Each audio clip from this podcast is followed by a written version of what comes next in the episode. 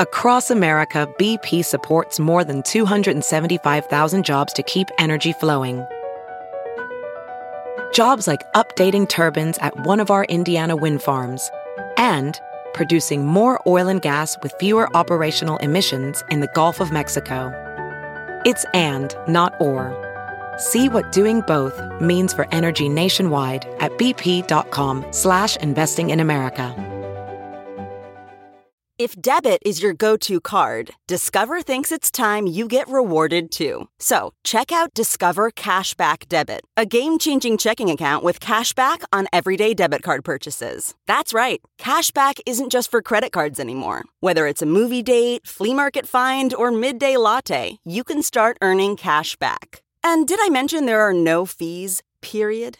Check out transaction eligibility and terms at discover.com slash cashback debit. Discover Bank member FDIC. Hey everybody, just wanted to let you know that we have a Patreon page at patreon.com slash filmcolossus. If you'd like to support the show and hear episodes ad-free, you can support us there for just three bucks a month. As our Patreon community grows, we'll be able to offer more perks that pertain not just to the podcast, but our website as well. Again, that's patreon.com slash filmcolossus. My name's Travis Bean. My name is Chris Lambert, Welcome to Film Colossus. your guide to movies.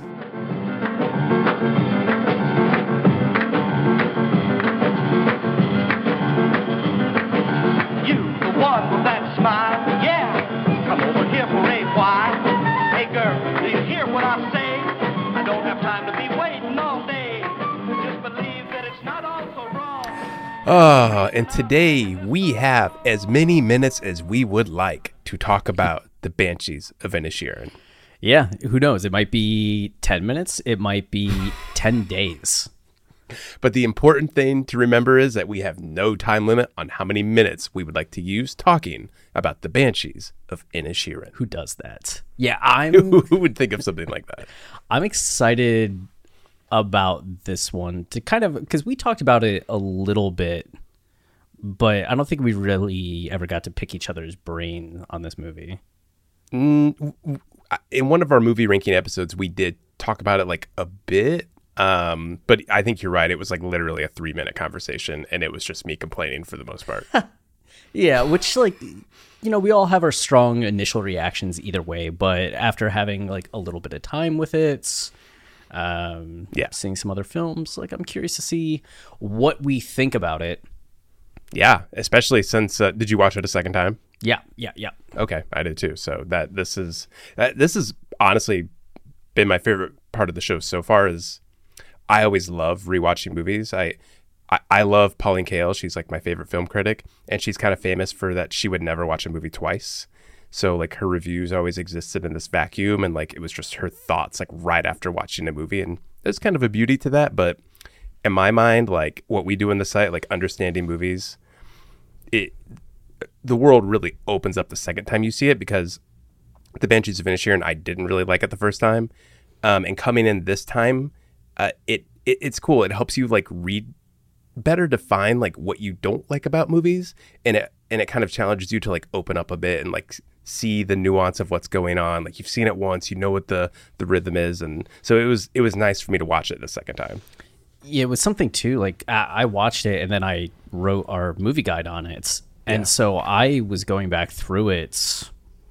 God, a, a ton of times. like, uh, just clicking through, rewatching scenes, getting some of like the nuance, the dialogue, like piecing some like thoughts and theories together, and even that kind of like detailed watching of a movie, not just that initial watch, but really sitting down with it and going into the nuance of you know looks characters are exchanging or some of the setup and payoff of just random moments of dialogue can be really cool.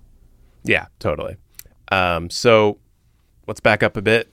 The first time you saw Banshees of Inisherin, I guess you can go through both times of watching it, but like the first time you watched it, what were your expectations heading in? Well, so I thought it looked good, and I'm a Colin Farrell fan. I'm kind of always rooting for him. I think he's pretty fascinating as an actor, especially coming from where he came from. I think as initially being this like pretty boy, like playboy type figure in the Hollywood mm-hmm. space, you're kind of uncertain of what career he's going to have as an actor. I think uh, at the start of everything. So just him kind of growing as he grew into this very watchable, interesting character actor has been kind of cool this last decade. Um, I think it really started for me in Crazy Heart. I thought you were going to say Daredevil. No. oh God, him as uh, Bullseye. He's great. He's great in it. Great is a word for it. I I mean the movie's I mean the movie is what it is. If you've seen it, you understand. But like Colin Farrell, he's he's eating it up in that movie. He's great. Yeah, I, it took me a while to see New World. I didn't see New World until like the mid, oh, like 2012, 2013. God, I don't remember that movie very well. I love it so much. I should watch it again. It's so good, especially like the very end, like some of the last moments. Ah, but I think for a lot of people, like in Bruges was kind of more of the the character moment for him. Um, but I really remember like Crazy Heart, like the energy he had in that movie, and I don't know. It's been very curious the last few years. So I was excited uh, to see what he was going to do with this. Uh, Martin McDonagh. I watched in Bruges, Seven Psychopaths, and Three Bill Three Billboards. I liked all of them, um, maybe in like increasing amounts. In Bruges, it was really only the last like 20 minutes that I kind of clicked with. Uh, Seven Psychopaths, I remember seeing in theaters and just being like, okay, like I thought it might be a little better. It had some of the smoking aces kind of vibe to it. Um, if I remember correctly, it kind of feels like s- similar energy to like Bullet Train, and it's just like a broadcast Sure. of characters, but a little darker humor going on. Um, and then Three Billboards, I thought was pretty like cool. So I was interested in seeing what Banshees was going to do, and of course, like Brendan Gleeson. I mean, Mad Eye Moody himself. Yeah, you don't have to. Like, I'm ready to bask in whatever he does. So. Yeah, I- he's awesome. I was so I was excited about Banshees, but I also wasn't kind of certain what to expect Mm-hmm. or like what directions it was going to go. If it was just going to be this guy cutting off his fingers, how are they going to make that into like a film? That's funny. So you knew I, I I'm I'm seriously wondering if I ever saw a trailer to this movie because my wife and I we we watch a lot of trailers. We love doing it, and I feel like I went into this movie not knowing anything about it. oh yeah, I was seeing the trailer because I would go to the Alamo Drafthouse Yeah, right. and they show the trailer for like this kind of movie over and over and over again. So I feel like I saw this trailer like once or twice a week for like three months. Did it make it look like a comedy? I mean, in the way that like in Bruges is Right. kind of like you get like kind of the cluelessness of Colin Farrell and some of the like bemusement of the people as um, Brendan Gleeson's characters like doing things. So it had the sense of like gravity to it, but still that kind of darker humor. Okay. Um, and then I imagine, uh, were you excited to watch it a second time? It sounded like you watched it.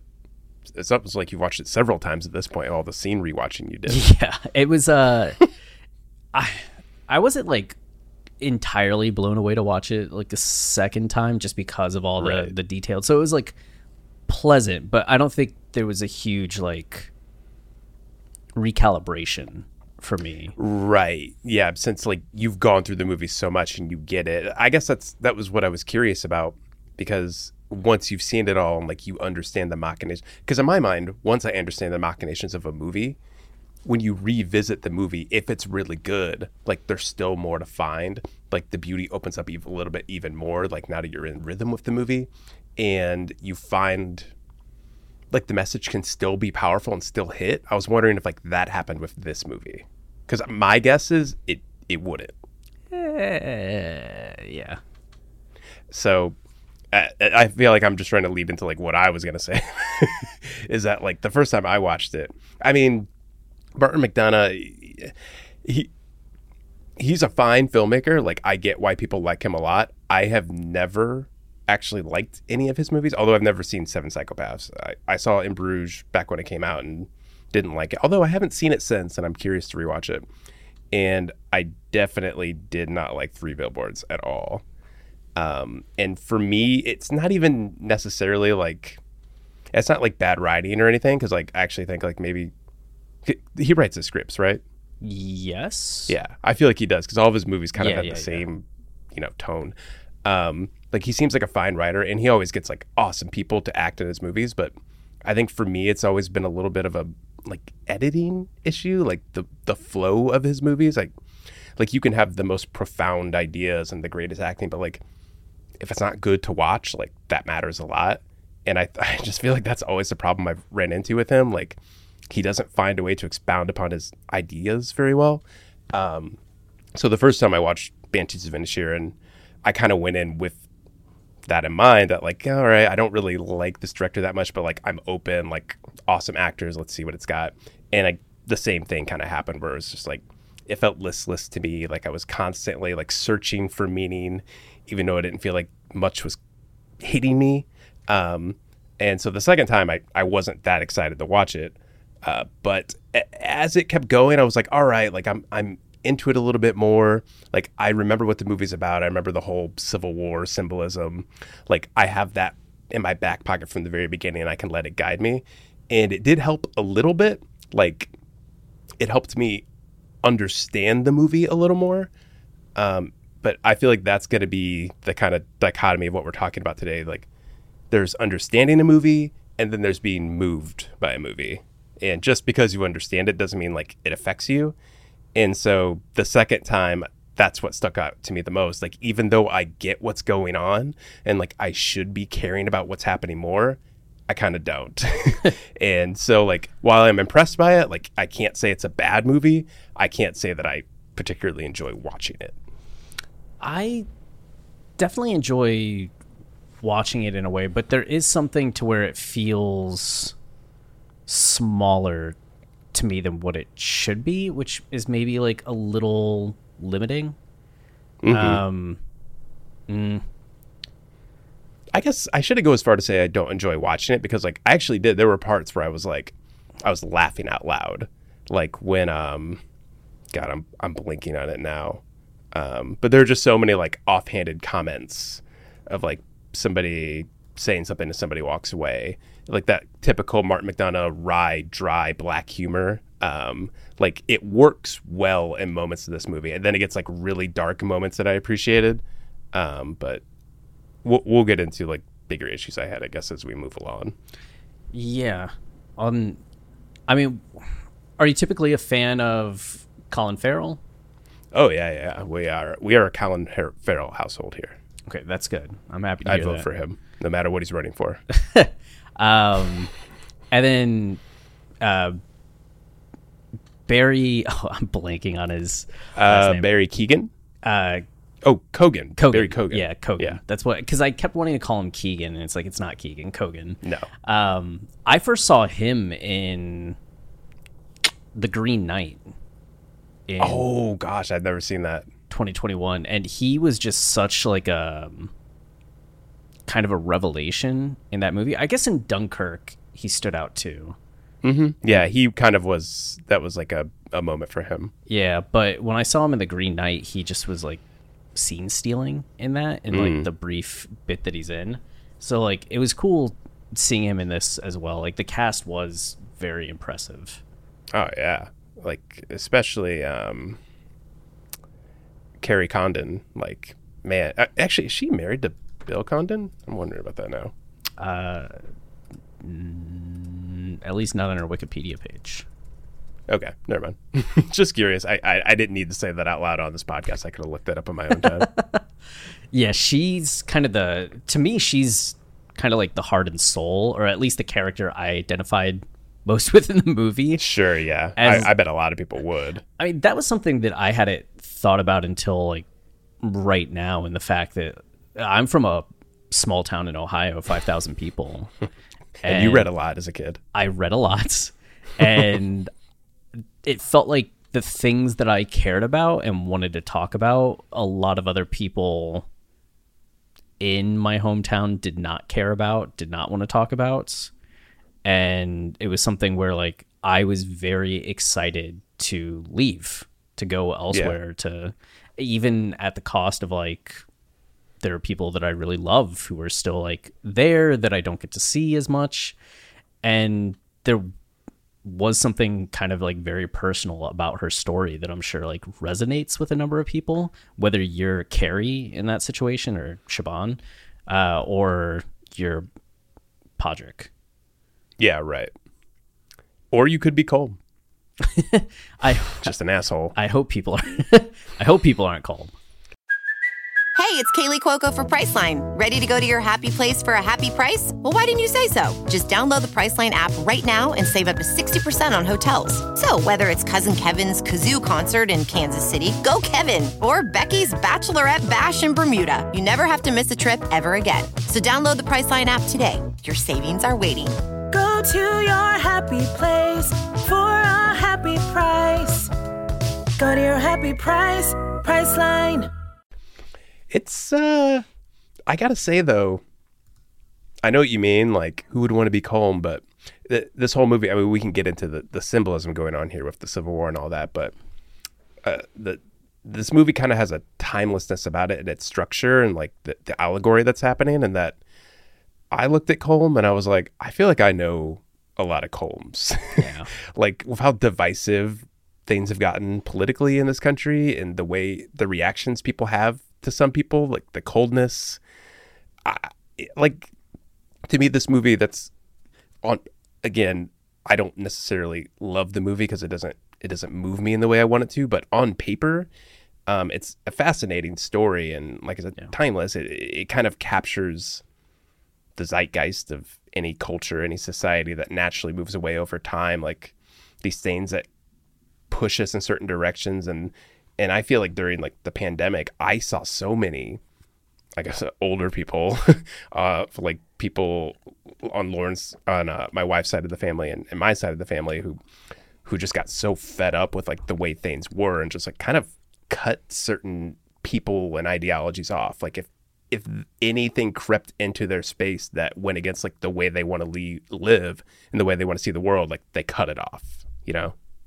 Yeah, which is intense, especially when you realize how serious they are.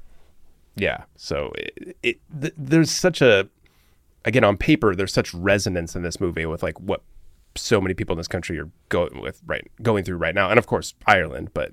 Um, I'm just putting it into my own bubble. Yeah, and for people that haven't read our movie guide or are unfamiliar with the symbolism in Banshees of Inisherin, it's a retelling or more of a an embodiment of the Irish Civil War, with Colm representing the Irish Free States and Pádraic representing the Irish Republican Army.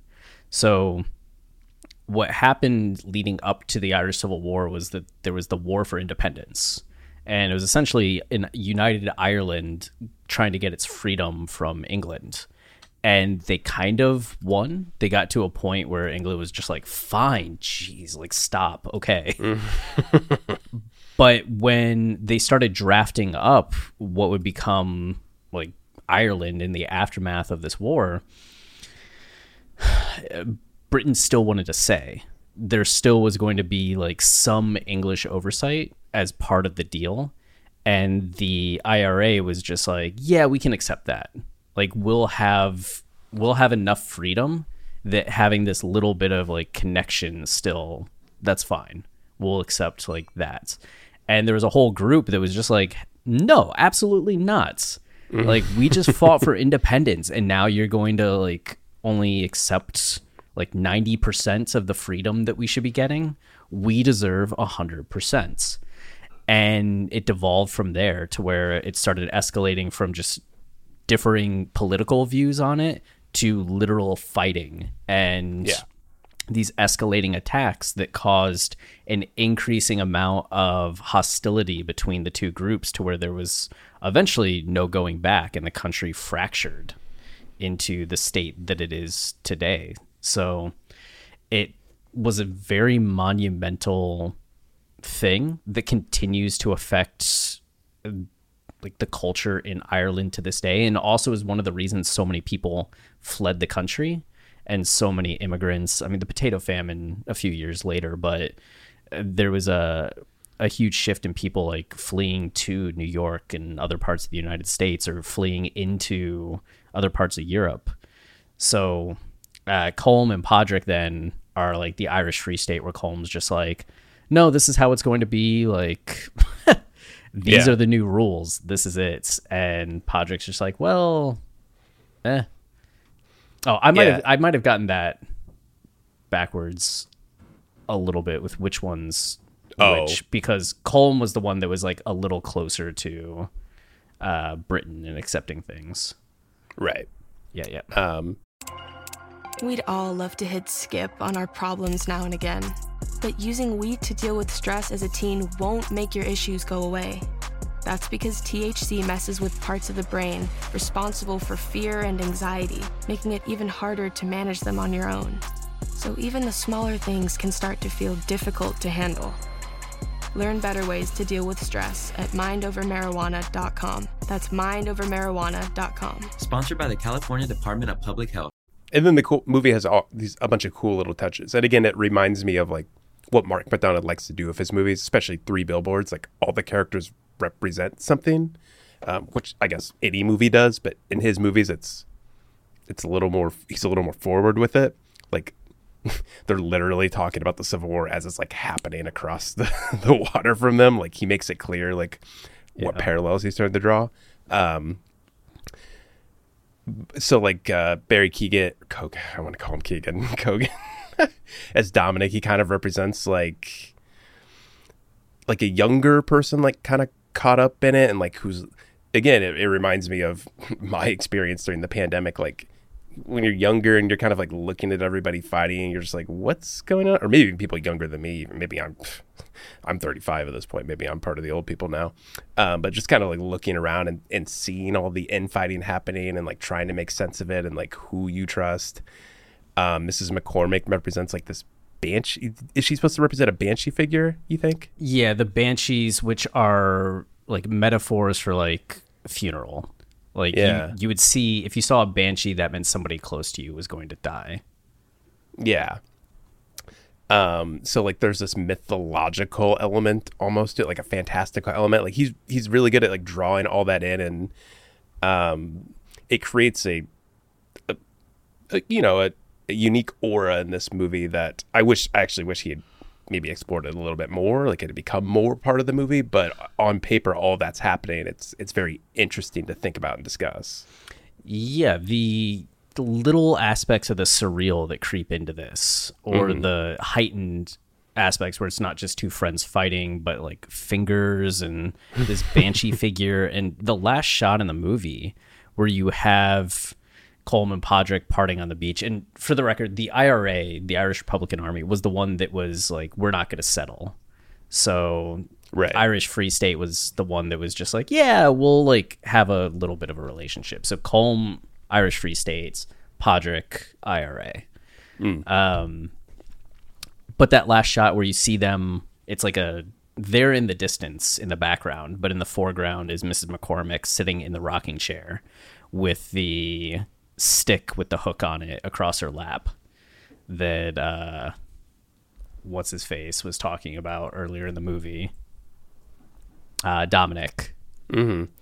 It's such a, a moment just knowing that she represents this like loss, this death, the fact that uh, Colm had written the song "The Banshees of Inisherin" and what that represented in terms of like death, the things that have been lost, and she's looking over this relationship that stands for the relationship with the Irish people amongst themselves. It's there's a lot of so many great ideas in the movie that especially when I was writing about it, I was so excited about like the conversation. But as you're saying, there is that little bit of disconnect between like how much I enjoy thinking about the movie versus how much I enjoyed Right.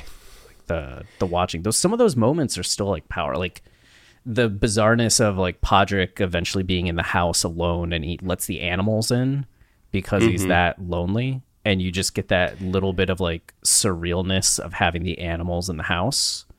Yeah, there are definitely moments. I, I that was one of the things I was going to say about the movie is like, it, it just feels like Martin McDonagh, and, and again, I'm not criticizing him. Like objectively, he seems like a very good director. Um, but there are just moments where I'm like, you could have tweaked, like, could have taken a different approach. Where he, has so many moments that, like I said earlier, the the whole Civil War symbolism, like, it's there, it's nice, but like, it's kind of elementarily airily done like it's so obvious and like right there for you to understand that it's like okay like you get it and that's kind of the extent of it um and the the way you enliven that subject is a through acting which hey you got a, a bunch of great actors in this movie and he i think he actually frames them pretty well like you you can kind of watch them going through the motions and everything but to me i think where he loses me is just it almost feels like art like uh, film school shots. Like there are a lot of cool looking shots, like all those animals crawling around in the in the house. And I think you're right. That actually is a moment that transcends a little bit and captures the mood of like what's going on with Pádraic. But uh, it, to me, again, it's more of like an editing thing. Like you just get a you you get one scene where like people talk. there's there's tension rises. There's a climax, and then a fall. There's a fallout, and there's a bunch of shots of like people sitting alone, looking sad, looking out a window, there are animals walking around them. Like it's that same rhythm over and over and over that like it just kind of loses me at some point and it feels a little too formulaic in that way that like it's telling me that something dramatic is happening here and I should be looking at everything in this shot and like recognizing what like there's just something about it that it, it makes me again, Pauline Kael, I'm bringing her up again. She's a famous film critic that was very divisive for her uh, uh, contrarian thoughts about movies. But one thing she said about movies that I always love is that the number one goal of a movie is to astonish us.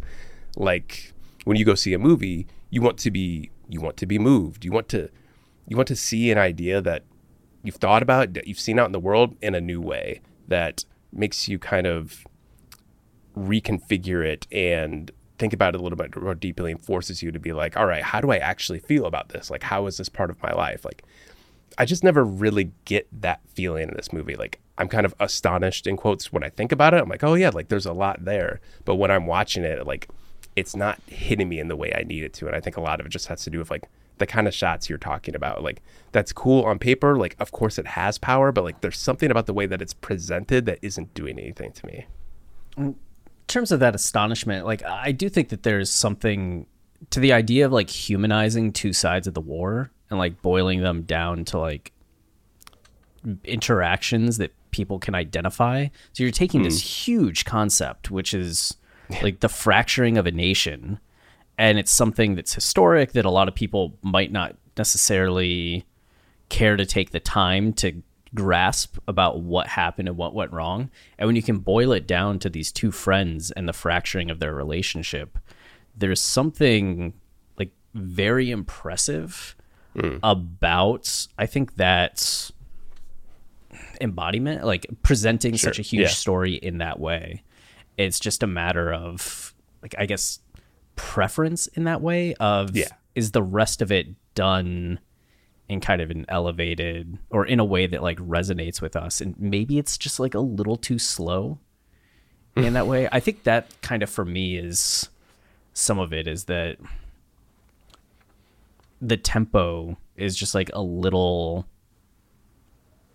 plotting for a lot of mm-hmm. it and i guess i kind of yeah. felt that way about three billboards just a little bit actually i was curious to talk to you about this because um I am somebody on this show who I, I, in the past I, I feel like I've argued for movies doing less in quotes. Like I kind of like when a movie sits an idea in an idea and doesn't feel the need to like go a ton of places and show me a bunch of characters and pile on a bunch of ideas. Like I kind of like when movies are very specific and focused. And to me, this movie actually is that. Like it's yeah. it's nice, um, and I don't really mind the energy of the movie and the slowness of the movie. Uh, so I was curious if like that bothered you that like it, while it, it is about a big idea, it doesn't necessarily explore that idea in these fantastical ways that I think you like. Yeah, I tend to like. I think my ideal for this movie, if it was going to be like the pacing that it is or the slowness, is that it would just kind of do more. Like the mo- what we saw in the movie would be like the first half or the first like sure. three fourths, and then uh, that's usually my like number one criticism of a film is that I think it ends a little early and that there's more to do and it kind of drags out the middle portion just a bit more. And I think this was like another one of those cases where at a certain point, like, okay, like I get everything that's happening. I like the characters. We've established things, and now it's just like the f- switch being thrown on all of them. Like Siobhan leaving, Dominic uh, realizing that he has no options and like exiting. Um, Colm finally committing to cutting off his fingers, and Colin Farrell no longer being kind. Um, that part kind of resonates with me in a mm-hmm. way that or I think is one of the most like interesting conversation points. And it's still something that like I really like, but there's so much around it that by the time we get to those scenes, I'm kind of like, finally, finally.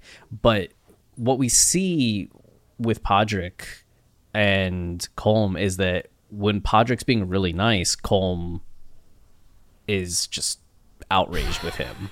Like wants nothing to do with him. So when you have that first scene when uh, Pádraic yells at him at the bar, and at the end of it, Colm's just like, "I think I like him again."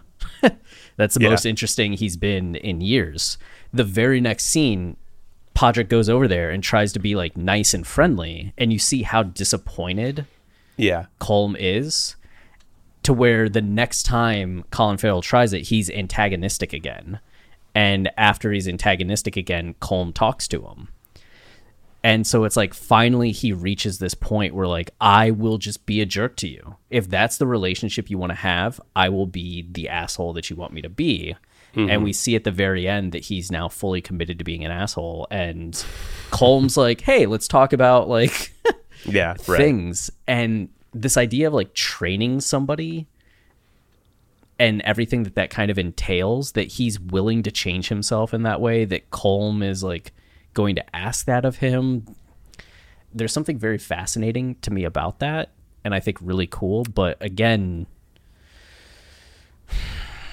the route that we take to get there some of the connective stuff me wanting just like a little more yeah Yeah. Hmm. God, there's so many threads there that I wanted to, to dip into. um, we can go back to the conclusion eventually because I, I definitely don't mind the way it ended. Um, but God, what was I gonna? God, I I grabbed onto something I was gonna. All right, we'll talk about the end then. okay Um, I I really don't mind the way the movie ended, I, and I actually this is another area where I think you and I differ in that I.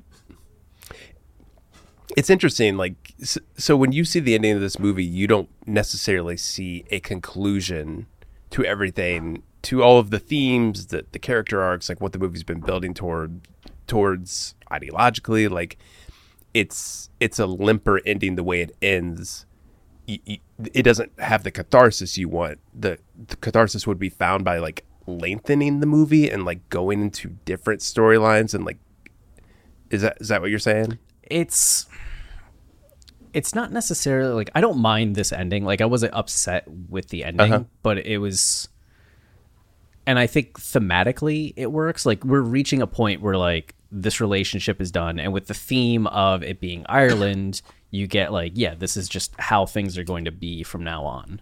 So I'm kind of okay with it as like symbolism, metaphor. This is the point that we wanted to get to is showing how this division came about. It's just when we talk about the character journeys, mm-hmm. I don't think the journey is over for each of them. Sure. yeah. Um, and that's the thing that leaves me like a little. I would like more. I don't think we've like driven the story like where these characters are going to the hilt in Okay. the way that it should. Like No Country for Old Men gives me that. Um, Interesting. I, this does not. I'm curious about in what way it, it differs. Like, what point is a character reaching in No Country for Old Men that they're not reaching in Banshees? like no country you not only you have like the end to the journey of like who's getting the money but then you also have i mean the death of a number of characters um and then anton like going after um, Josh Brolin's wife at the very end to kind of like bring all of that full circle. Mm-hmm. And the fact that the movie starts with Tommy Lee Jones. So you get kind of wrapped up in a lot of what's happening, kind of forgetting that Tommy Lee Jones is supposed to be the main character. So Mm-hmm. that by the time we come back to him trying to complete the investigation and Right. he can't, that we get the aftermath of his fear of walking into the hotel room because Anton might be there, leading to him retiring, leading to some of his like retired conversation with his friend, and then the dreams with his wife that imply that he's now just waiting to die and go into the afterlife and join his dad. I feel like there's such conclusion and catharsis to what this event meant to him and how it affected him. Yeah. And I feel like a lot of stories don't quite reach the point of showing the the turn. Like what was the consequence of all of this? Mm-hmm. And I'd want just like a little bit more. It doesn't have to be a lot more, but like what's the little bit more of like what's next for Colm? What's next for Pádraic? Shit. You kind of convinced me on that one. yeah. Hmm. I will say for the record that I don't necessarily mind an ending like this. Like it kind of reminds me a little bit of the ending of The Lobster, another Colin Farrell movie, Yeah. um, where like he walks away from Rachel Weisz in the the diner and like you don't know if he's gonna come back. It's kind of like that where like there's a little bit of ambiguity there. Like you know the characters are on a certain path and they've reached a certain points, like maybe even reached catharsis, but like there is more, like more is going to happen and like you could learn more. Um, but I don't always necessarily need more. Like uh, it, to me, that's kind of a beautiful part of a, a simple, efficient, to the point movie is that it kind of just explores one idea. And it doesn't necessarily need to end with like the end of a character's journey per se in quotes. Like this person will go here like the the literal plot of this person's life uh, ending with an idea like something the character's going through. If it completes the idea of what's going on like i like that um, but you're kind of making me think banshees not that it doesn't complete the idea but it maybe just doesn't do it in a very interesting way like it does strike me as odd now that i'm thinking about it I guess it's a, a very pessimistic ending if I'm thinking about it. Like you have these two figures walking away from each other, and you have Mrs. McCormick standing between them, representing like the death of them, like the death of the unity of Ireland almost. Um, I guess that's the point, but I, I guess this is maybe more of a subjective thing that I just I don't know if that's the most interesting way to go. Like maybe you're right. There's just more to say and more ways to explore that fracture. Yeah, I yeah. I I think about so another example would be like Blade Runner, right? I'm happy with the end of Blade Runner where it's just uh, Harrison Ford and Rachel. I forget the the actor's name, but um, you know Deckard and Rachel running off together, which is meaningful because he was supposed to be hunting replicants, and now he's finding out that he doesn't care that the humanity that she possesses really like is all that matters. So he's choosing to abandon everything he's known, has been, to go on the run with her. Like that seems like something based on what I might have been saying, like, you know, where do they go? What happens? Like I want to know mm. more. But to me, that's like climactic enough or consequential enough of like the journey he went on led him to this decision and he's going to go pursue that and you know maybe it's a happily ever after or not i mean we know from 2049 that they barely had any time together which still pisses mm-hmm. me off but um my issue would have been if it ended on the rooftop with roy after roy like saves him after the final co- like chase sequence between them. If roy dies and deckard's looking at him and just like, oh wow, like Roy really was more human than what I thought replicants were, and the movie ended there, that's when I'd be like, damn it, like hmm. that's not a place you should end. And then just having that little extra bit of like, this is what he's doing because of this journey that he went on. This is his next action. That's enough for me. And I guess I was happy enough with Banshees, but something a little bit more would have been interesting. Yeah. I, I, got it. Now I'm thinking about one thing I, I did really like in this movie that I noticed the second time through is the sense of despair that hangs over the movie. Oh, Like- yeah. Yeah, it's it's. It, I actually think that aspect of the movie is really well done, and um, if I think about the end now, you know that whole scene we just talked about, with Mrs. McCormick sitting there representing the fracture of not just two friends, but just like a population. Um, it really, really captures the despair of the movie, and that to me makes it a good ending. Like there is catharsis there. It kind of represents like the state of where things were after this after everything we watched like after everything these characters went through um that it it, it makes me realize i'm sitting here now that you know i talked about how this whole civil war symbolism like it's so obvious like and it's so it's so present like they mention it several times that it kind of becomes what the movie is trying to be about like what it's trying to say. Um and i almost just want to say like at this point it's kind of distracting. Like it's just so like again elementary and obvious that like it kind of gets in the way of like the more powerful stuff like the despair. Like i wish not that that doesn't have enough tension in this movie but like i feel like it kind of misses out because of the the patterns McDonagh's trying to go through and the allegories he's trying to draw and and just the the general social commentaries right like it's almost like the social commentary is lessened because he's so focused on it. Well, I guess instead of focusing on the despair, it's focusing on like the bittersweet amicability hmm. of like a nation that could be united if only they weren't being so obstinate. So it's like wanting to end on this little bit of like hope, this little bit of like tragedy rather than simply leaning into yeah. that overwhelmedness. Like the the fact that like dominic and Siobhan like the bleakness that each of them face and the way in which they display it is really powerful and i think mm-hmm. necessary to the movie and like rounding things out. And maybe it's something to where like things suffer just a bit with their absence or them not having more to do Maybe, yeah. Uh, yeah. So I, I mean, you, you're right about all that. And again, I, I think on paper, like he's trying to go through, McDonagh's trying to go through all of these these rhythms and like trying to represent something larger.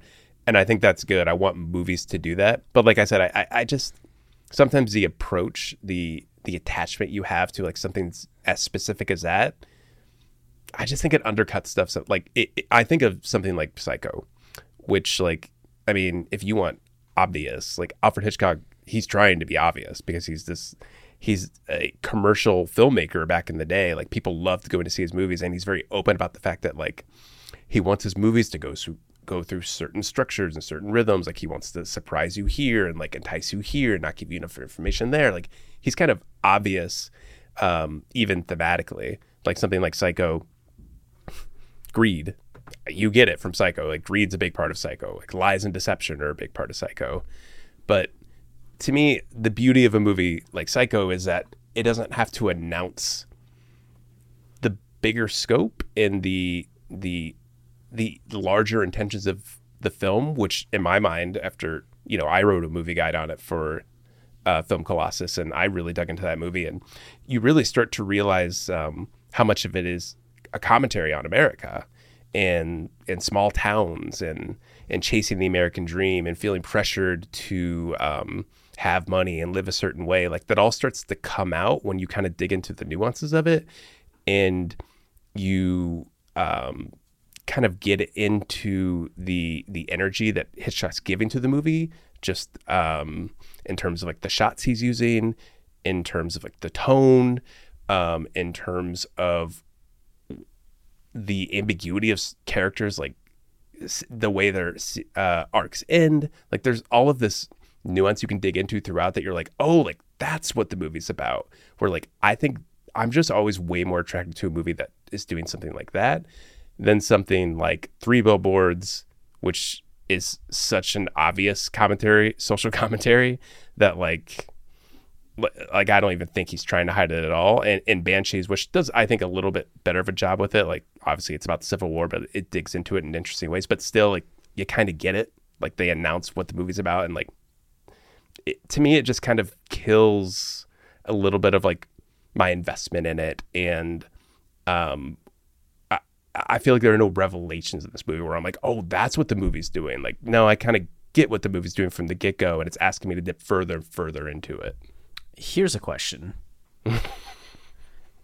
I get where you're coming from, but how does it differ from something like because you like blowout a lot I do like blowout. and is it blowout a little obvious in its like discussion of like america and american society and attaching the events of that movie to uh like the political events at that of like the the 70s and 80s the zeitgeist of that time Yeah, and I think this gets into the more of what is a s- my subjective take on it is that the just the fervor of a Brian De Palma movie, like the way it flows, um, the energy, it it has such incredible energy, such entertaining energy. Like I think entertainment's a huge part of it.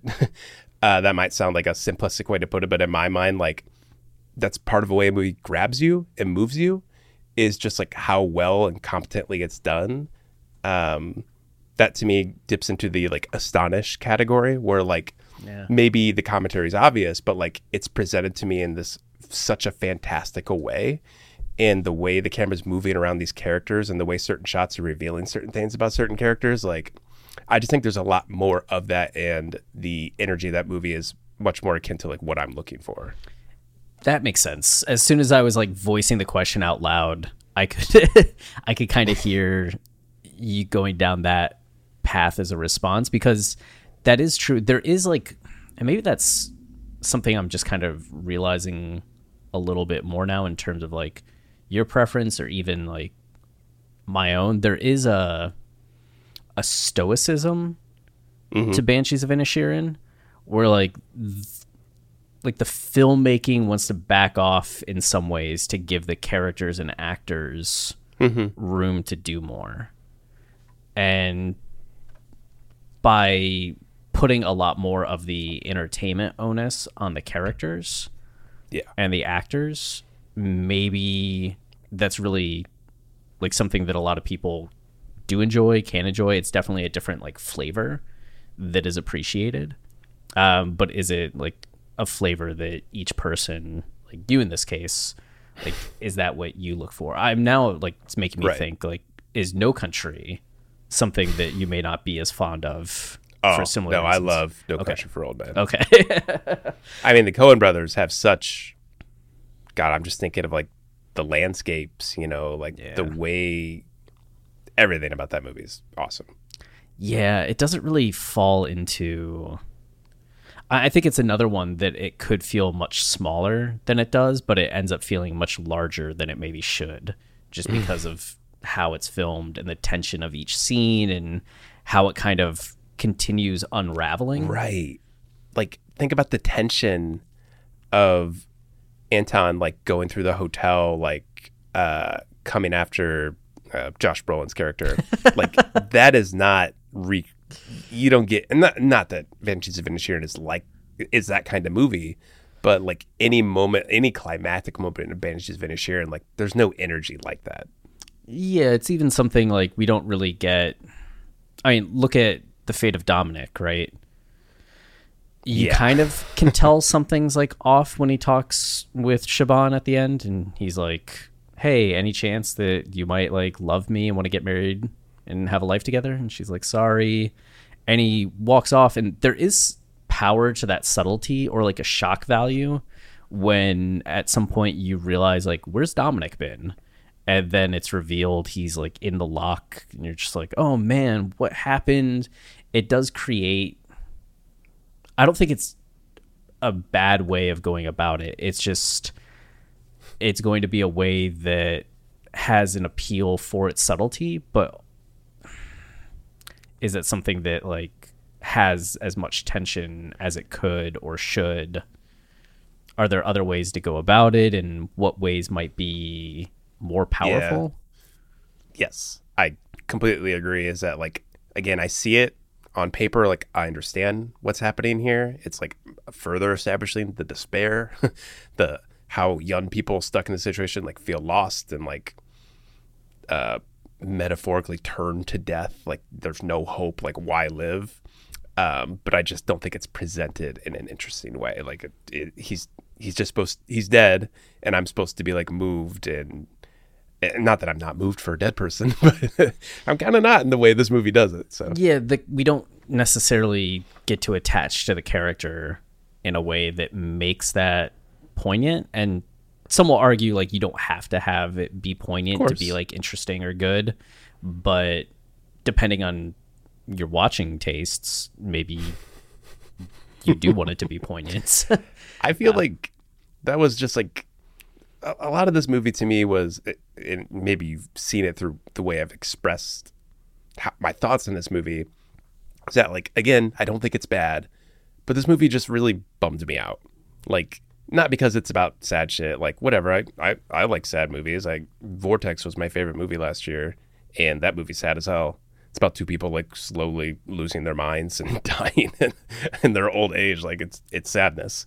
Um, but the movie just bummed me out in the sense that like, you know, I've seen a lot of movies. I've my Letterboxd tells me I've watched like four thousand movies, and last year I almost watched a movie a day. Like I I I watch a lot, and this kind of movie just like it's just so detached in a way like this McDonagh's style like the way he's showing his characters like there's something about it that's just a little too like formulaic and just like is what it is um as opposed to something that like is enlivened and uplifts and like goes beyond and transcends and this moment of dominic is like is one of those where like i'm supposed to just see it and be moved because it's a dead person and like the fact that i'm not says a lot about this movie okay, one last comparison question. all right Uh, Tom Ford movies: A Single Man, Nocturnal Animals.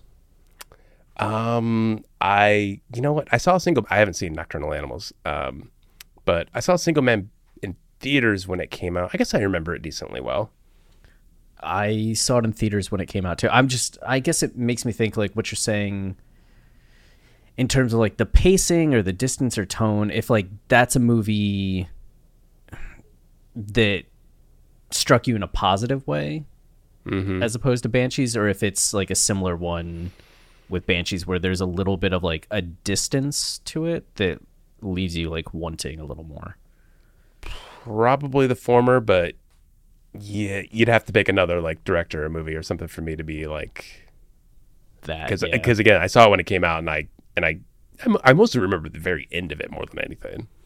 I remember middle portions more than the end. I it would be curious if you did Nocturnal Animals. Like I'm I'm really interested in how you would feel cuz I could see you loathing it based on just like feeling like it's just like a negativity to it or like a hopelessness to it or I could see you like really kind of getting into what it's doing.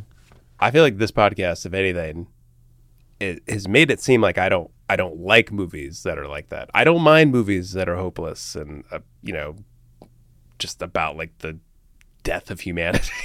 like I actually kind of like movies that are that go that far in that direction. Um, I just need it to be presented in an interesting way, and when it isn't, those kinds of movies are kind of the most unfathomable ones for me to watch. Yeah, I can't tell if you would uh, find it interesting or not. Well, one day. Yeah, so- yeah, maybe we'll cover it on the show. I mean, we know people like that movie. Yeah, it continues to be one of our most popular articles. So Yeah. It's crazy to me because like I only barely remember that movie when it like I don't know if I even saw a trailer for that movie. I didn't know it was that popular. no, I when I saw it in theaters, it was just something I randomly saw the title and I was like, "That's a cool title," and watched a trailer. and I was like, "Nobody's talking about this," and went and saw it. And when I wrote about it, nobody else had really written about it. Um, and then Corner of the popped- market. yeah, popped off for a few a Yeah. few years, uh, even until now. It's been what like six years. Oh yeah, it's still going. Crazy, crazy. Well, I mean, the response to Banshees, I think, has been mostly positive. It's been surprising to me how many people. I mean, it makes sense that people enjoy the movie. With the cast, it's hard not to have like a baseline enjoyment with what the cast is doing and uh, finding some beauty in the film. Um, it's just been impressive to see the number of people that are wanting to know what the movie's about. it's been the the top page getter on our website for a few months now. Yeah. Um, I, I have also been surprised, although I think Martin McDonagh, he has a following. Like, I remember when In Bruges came out, like, it had all these crazy loyalists. like, people, and I, maybe that was part of the reason I watched it. I was like, oh, people are freaking out about this movie. And I didn't have much of a reaction to it. And then Three Billboards, the same. Like, people seem to really like that movie. You, you wrote an article about that movie, and a lot of we get a lot of visitors to our site for that. And now banshee is like the same thing's happening. He, he his movies they they must have some tone, something about them that's really striking with people. And uh, in in my mind, it's it's the social commentary. Like I know I, was kind of ragging on it in this episode, but like it, it is technically well done. Like he's telling interesting stories, um, and it seems people are really connecting with him. Yeah, his like selection process because in Bruges, it's that cult following, right? Like it really had a dark comedy style that I don't think we got a lot of, especially with how small and like uniquely kind of Irish it was. Um, but then with three billboards, it's such a different kind of movie, and for him to also find like a vein in the zeitgeist Yeah. to really like resonate with, and to do it a third time. I guess Seven Psychopaths did not have that impact, but It's funny because like I I've only seen the trailers to that movie, and it, like it doesn't even feel like a Martin McDonagh movie.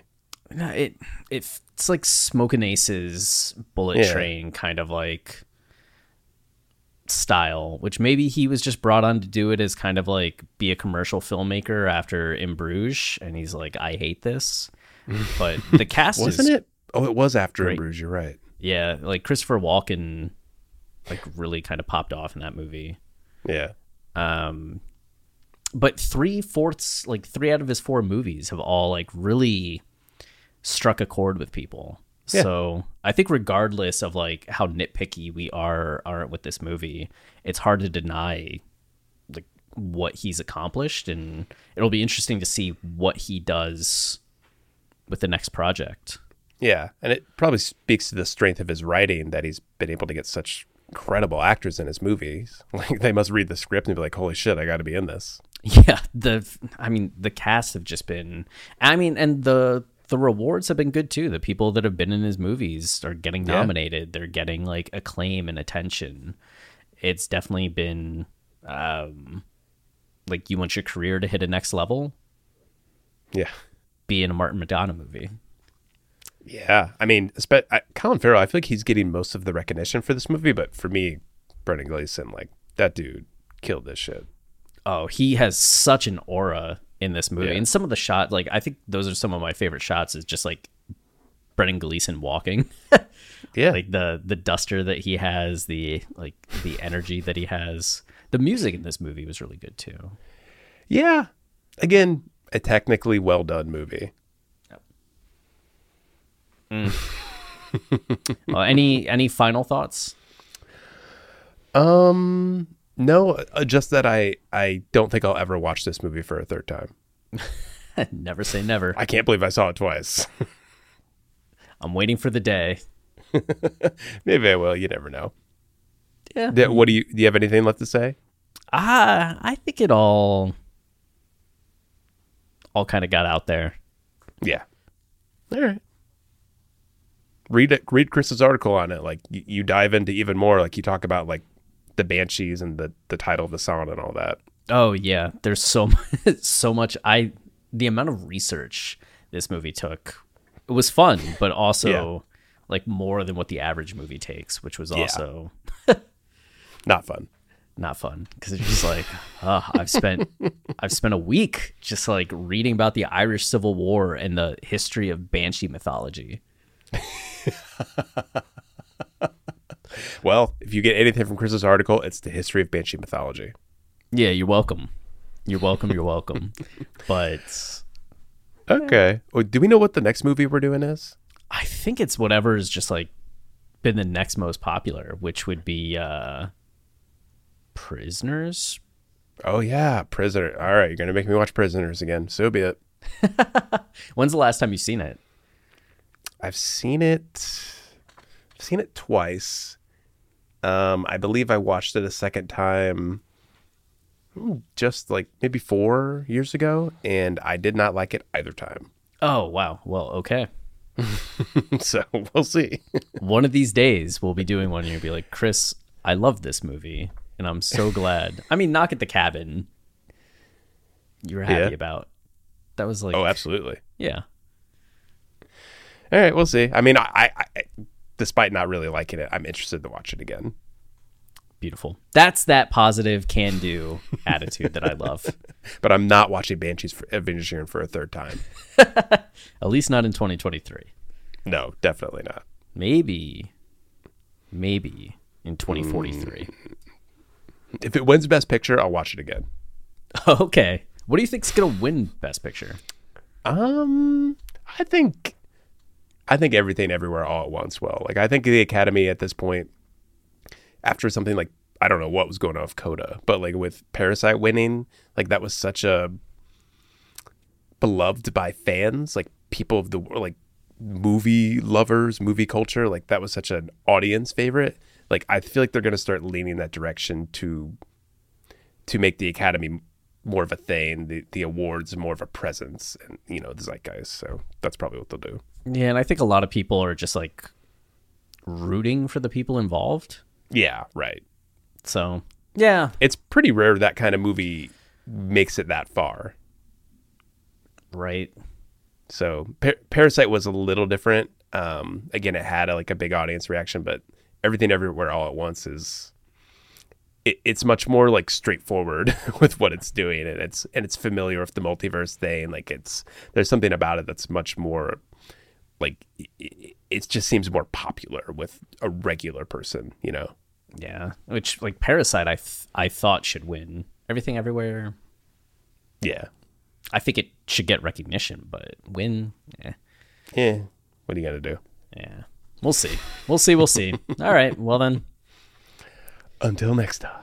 check out you know Film Colossus stuff. Oh yeah, yeah. Um, Film Colossus. Um, you can support us on Patreon. Filmcolossus.com slash Patreon. Uh, you can hear the episodes ad free. That's that's all we got right now. Yep. Or is it patreon.com slash film colossus? What did I say? Filmcolossus.com slash Patreon. If you go to that page, you'll find nothing. We have bought Patreon. All right. All right. Cheers. Bye. Got a big question to ask. You think? Do you want to do anything? Yeah. Baby, do a thing with me. It's me so good. Come on and do a thing with me. Doctora Ramos, a la sala de espera. Hay un problema que afecta a muchos niños que no puedo resolver sola. Se llama estrés tóxico. Es la manera en que el cuerpo de los niños responde a experiencias difíciles, desde palabras bruscas hasta una pérdida dolorosa. Esto hace que sea más difícil combatir infecciones y enfermedades. También aumenta el riesgo de problemas de salud a largo plazo.